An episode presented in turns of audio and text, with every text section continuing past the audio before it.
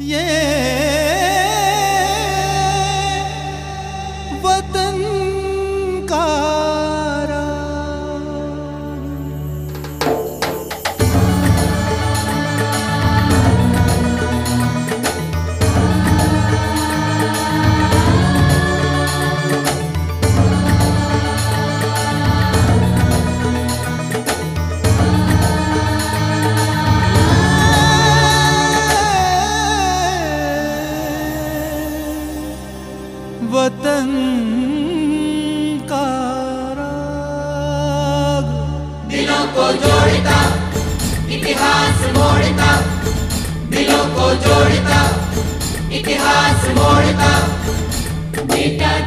वतन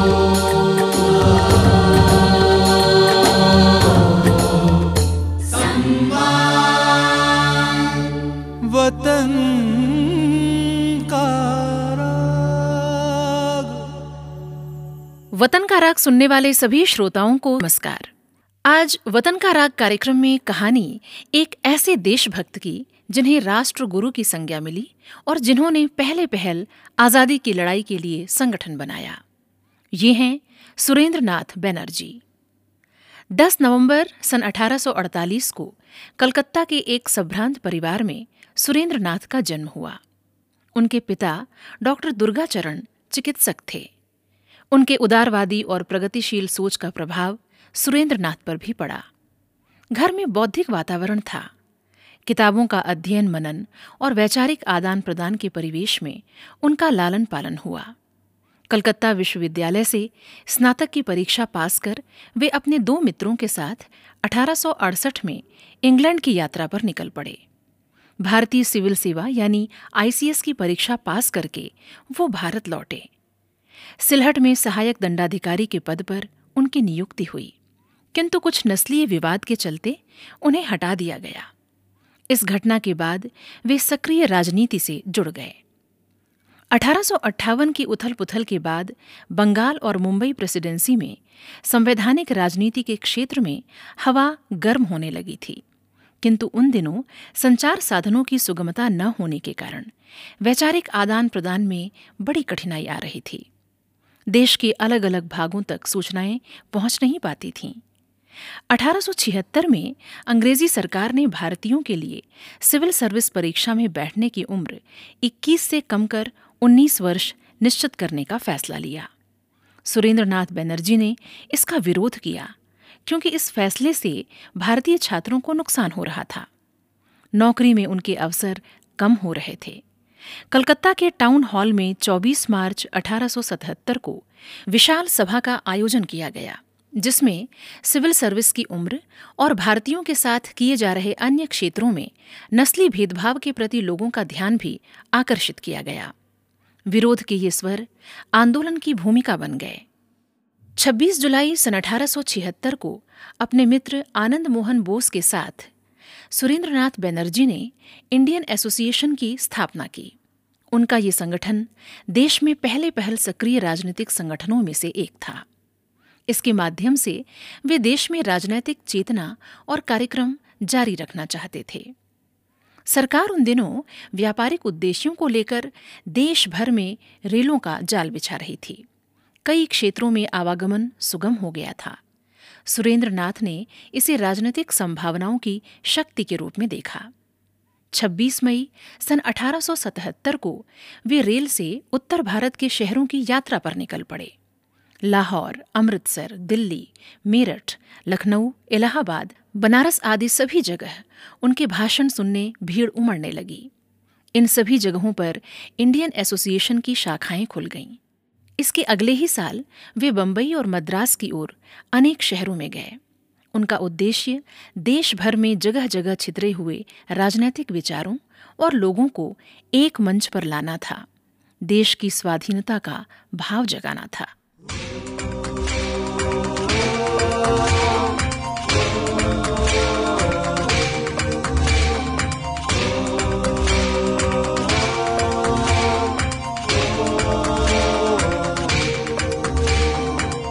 चले चलो चले चलो। बढ़े चलो बढ़े चलो। चले चलो चले चलो। बढ़े चलो बढ़े चलो।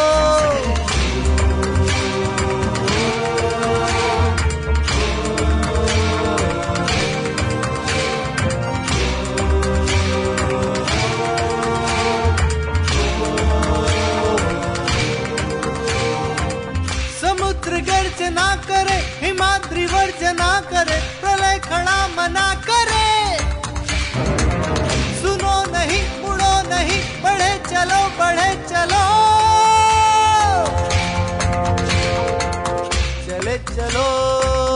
चले चलो। बढ़े चलो बढ़े चलो। चले चलो चले चलो। बढ़े चलो बढ़े चलो।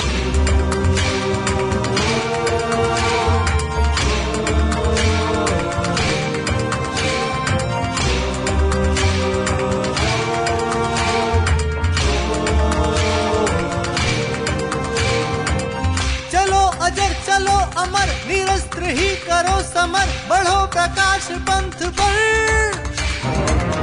भिड़ो घनांधकार से लड़े चलो, बढ़े चलो। चले चलो चले चलो। बढ़े चलो बढ़े चलो। चले चलो चले चलो। बढ़े चलो।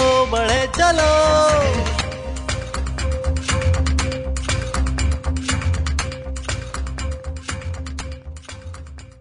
दिसंबर अठारह सौ तिरासी में कलकत्ता में इंडियन एसोसिएशन का पहला राष्ट्रीय अधिवेशन हुआ, जिसके अध्यक्ष थे रामतनु लाहिड़ी, जो बंगाल में पुनर्जागरण के शिखर पुरुष थे।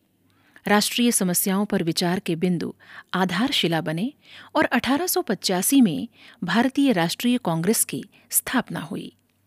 भारतीय राष्ट्रीय कांग्रेस के अठारह में पूना में हुए अधिवेशन में सुरेंद्रनाथ बनर्जी अध्यक्ष थे। अपने अध्यक्षीय भाषण में उन्होंने सर्वप्रथम राष्ट्रवाद को परिभाषित करते हुए कहा, ये विश्व देवालय है। भारत के शिक्षित और अशिक्षित समाज के लिए राष्ट्रीयता आदर्शों का देवालय है। ये नष्ट होने वाला नहीं, वरन नए भारत के जीवन को जोड़ने वाला अभिन्न अंग है। ग्यारह वर्ष पुराना ये संगठन किसी एक धर्म को मानने वालों का नहीं है, बल्कि देश के सभी धर्मों और विचारधारा के लोग इससे जुड़े हैं, जो समाज और जीवन में बदलाव चाहते हैं। सुरेंद्रनाथ बनर्जी अद्भुत वक्ता थे। उनकी बौद्धिक प्रखरता और वैचारिक संकलन शक्ति सीधे ज्वलंत समस्याओं की ओर इशारा करती थी।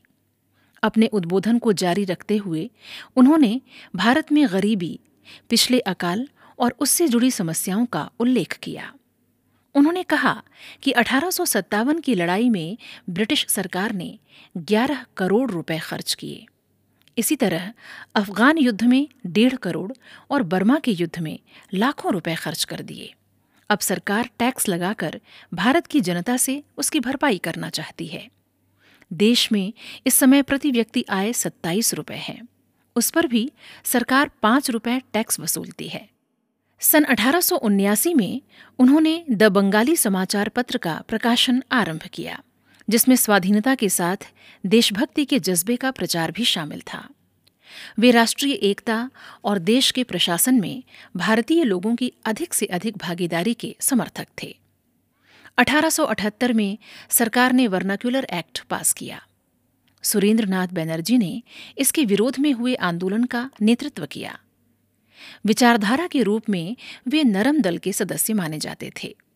1905 के बंग भंग आंदोलन का भी उन्होंने विरोध किया। किंतु इस आंदोलन के लिए की जा रही तोड़फोड़ और असंवैधानिक तरीकों की भी उन्होंने तीव्र आलोचना की। उनका कथन था कि बंगाल का विभाजन हमारे ऊपर बम की तरह गिरा है। हमने समझा कि हमारा घोर अपमान किया गया है। हम एक सांस्कृतिक पृष्ठभूमि के हैं और भारत हमारा सर्वस्व है।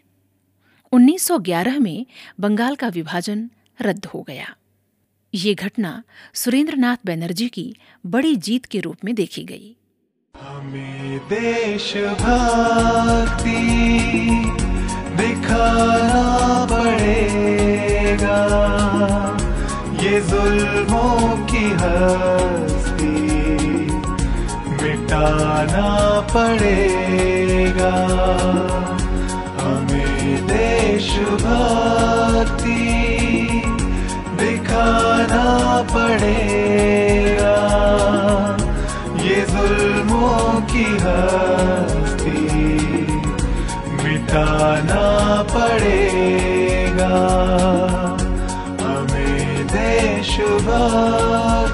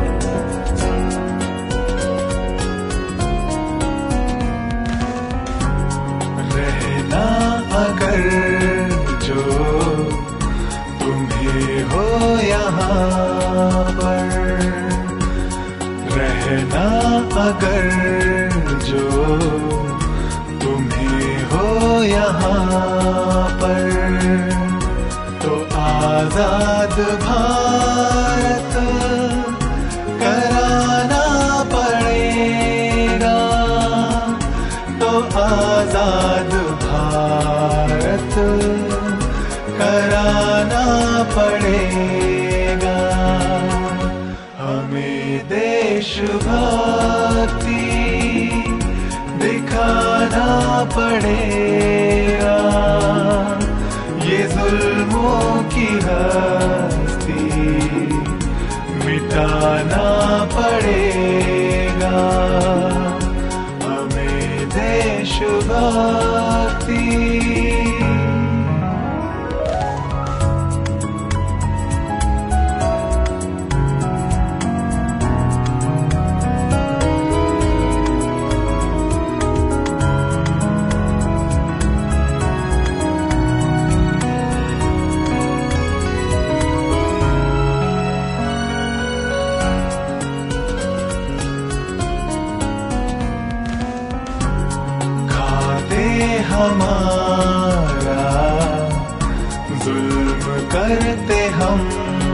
पर खाते हमारा। जुल्म करते हम पर हमें इसका बदला चुकाना पड़ेगा। हमें इसका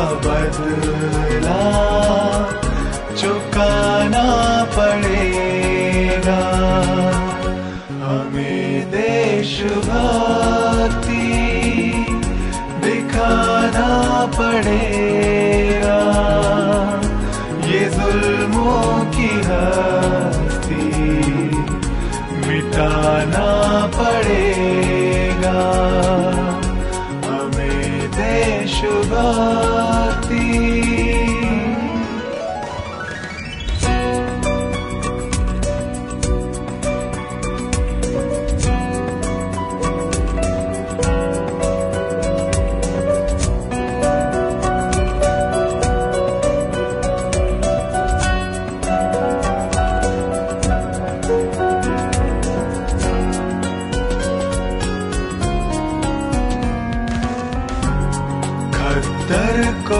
पहनो ये तुमको हुक्म है।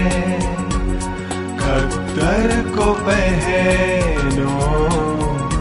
ये तुमको हुक्म है। नहीं लंदन लेडी, ले जाना पड़ेगा।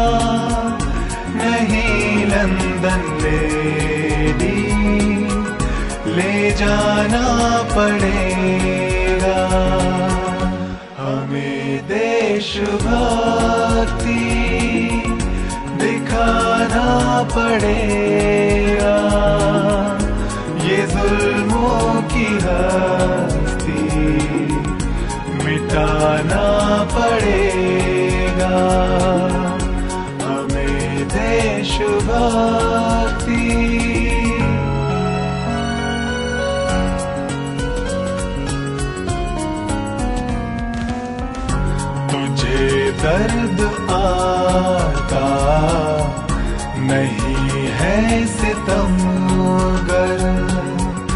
तुझे दर्द आता नहीं है सितम गर और कहते हो गोली चलाना पड़ेगा।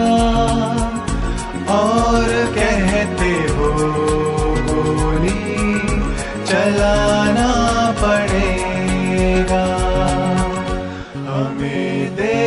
देशभक्ति दिखाना पड़ेगा।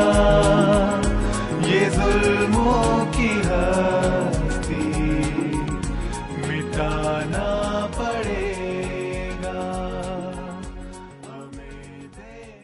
19वीं शताब्दी के आरंभ में ही बंगाल में स्वदेशी की विचारधारा ज़ोर पकड़ने लगी थी। ये आंदोलन तेज़ी से उस इलाके में फैलता गया। सुरेंद्रनाथ ने इस स्वदेशी आंदोलन के आर्थिक और सामाजिक पहलू को बहुत बारीकी से समझा और स्पष्ट कहा। स्वदेशी हमें दुर्भिक्ष, अंधकार और बीमारी से बचा सकता है। स्वदेशी का व्रत लीजिए, अपने कर्म, विचार और आचरण में स्वदेशी का उपयोग करें। इसी दौरान स्वाधीनता आंदोलनकारियों में गरम दल के लोग अपनी आवाज़ उठाने लगे। उनका कहना था कि पुरानी विफल नीतियों के बदले स्वराज्य प्राप्ति के लिए और प्रभावपूर्ण नीति अपनाई जानी चाहिए। सुरेंद्रनाथ बनर्जी का जीवन दर्शन विख्यात विचारक बर्क की धारा से जुड़ा हुआ था। वे हिंसात्मक तरीकों में विश्वास नहीं करते थे। आदर्शवाद उनके मन में कूट कूट कर भरा हुआ था। सन 1919 में मॉन्टेग्यू चैम्सफोर्ड रिपोर्ट के आधार पर government of India act pass हुआ तो सुरेंद्रनाथ बैनर्जी ने उसे इस आधार पर स्वीकार कर लिया कि हमारी बहुत पुरानी मांग स्वीकार कर ली गई है। किंतु कांग्रेस के अन्य नेताओं ने इसका विरोध किया। ये अलगाव की धारा थी, जिसमें बहकर सुरेंद्रनाथ बैनर्जी लगभग अलग से हो गए। इसके बाद उन्होंने अलग लिबरल फेडरेशन की स्थापना की। किंतु उसे अधिक जन समर्थन प्राप्त नहीं हो सका।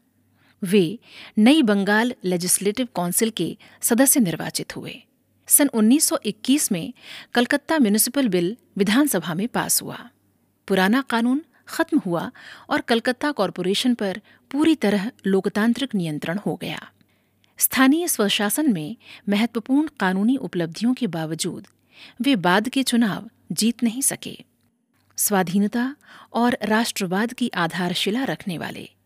सुरेंद्रनाथ बनर्जी 6 अगस्त सन 1925 को हमसे विदा हो गए।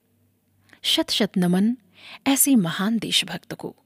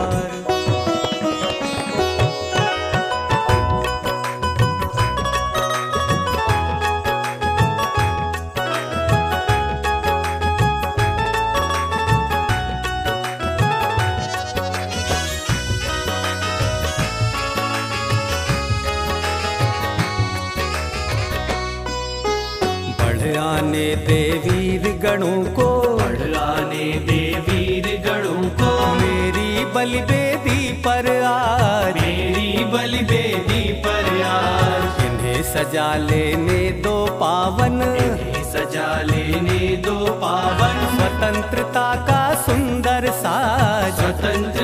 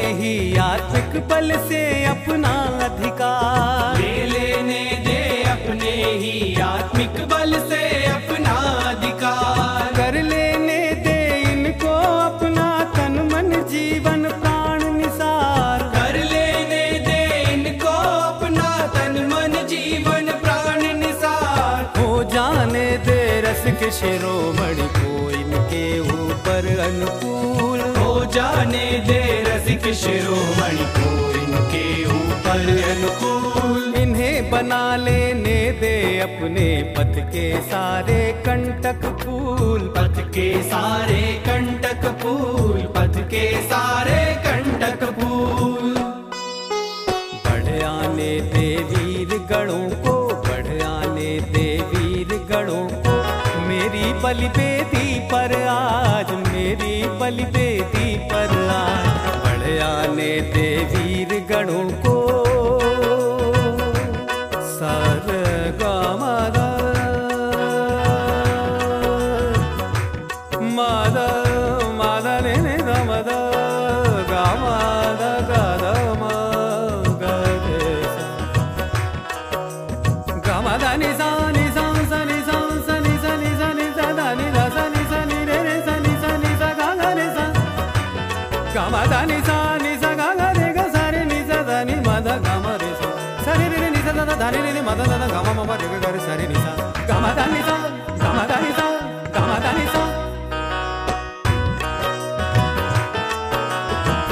जाने दे आज न्याय का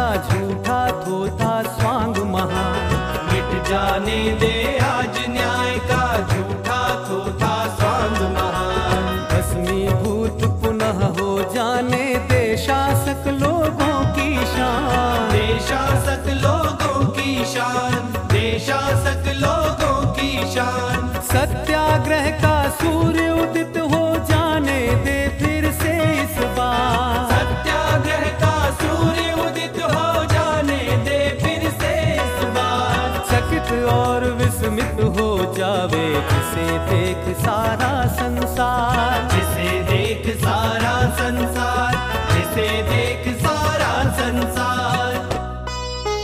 बढ़ आने दे वीर गणों को बढ़ आने दे वीर गणों को। मेरी बलिबेदी पर आज मेरी बलिबे